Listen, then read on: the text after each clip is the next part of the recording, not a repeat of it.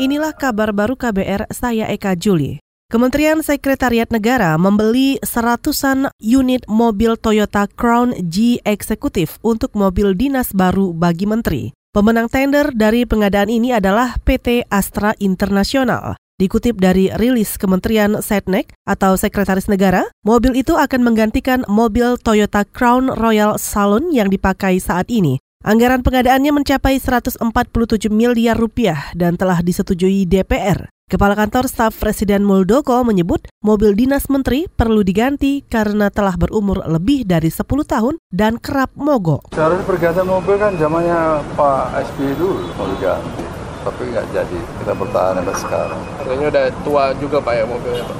Ya mungkin, cuman udah apa udah ke bengkel. Uh, gitu. oh sering sering mogok Pak? Ya kan kita kadang-kadang kan perlu kecepatan tinggi, keamanan. Sebenarnya pendekatannya keamanan. Selain mobil dinas menteri, pemerintah juga akan membeli kendaraan kelas VVIP untuk kepresidenan sebanyak dua unit. Sistemnya melalui penunjukan langsung karena diperuntukkan bagi pengamanan presiden dan wakil presiden. Pemerintah berencana juga membeli mobil untuk bekas presiden dan bekas wakil presiden.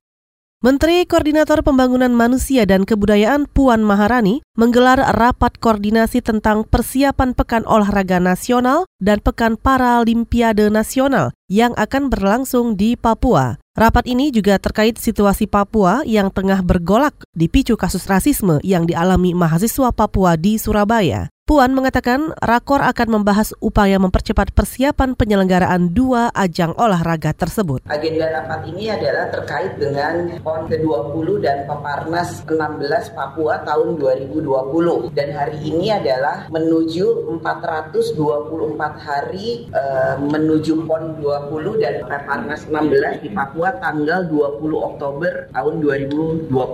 Rapat kali ini akan kita fokuskan pada laporan perkembangan persiapan, pending issue, dan rencana tindak lanjut untuk mempercepat persiapan penyelenggaraan. Menko Pembangunan Manusia dan Kebudayaan Puan Maharani menambahkan, hasil rakor hari ini akan dilaporkan kepada Presiden Joko Widodo Senin pekan depan. Kementerian dan lembaga terkait diharapkan bisa melaporkan perkembangan dan solusi atas sejumlah kendala yang berpotensi menghambat pelaksanaan PON dan Perpanas di Papua.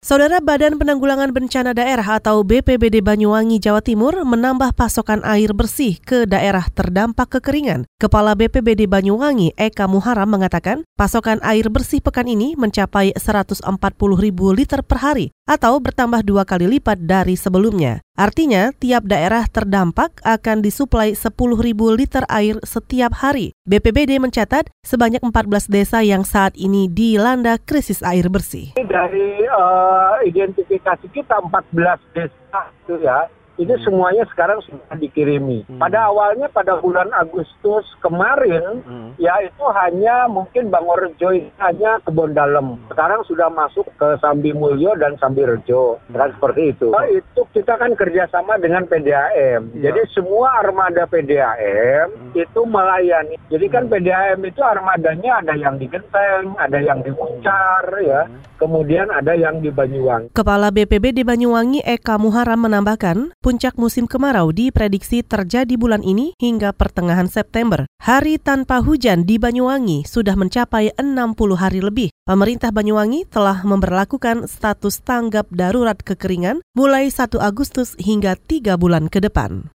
Kita ke informasi lain. Forum Komunikasi Putra-Putri Purnawirawan dan Putra-Putri TNI Polri FKPPI mencopot keanggotaan Tri Susanti. Dikutip dari Antara, Tri Susanti dianggap menyalahgunakan wewenang ketika unjuk rasa di asrama mahasiswa Papua di Surabaya. Tri menjadi koordinator lapangan ketika aksi dan melakukan pengepungan asrama. Ia berdalih aksi ini dipicu kabar perusakan bendera merah putih di kawasan asrama Papua. Caleg Partai Gerindra ini sempat meminta maaf atas munculnya lontaran ujaran kebencian bernada rasial selama aksi berlangsung. Insiden itu memicu kerusuhan di sejumlah wilayah di Papua dan Papua Barat.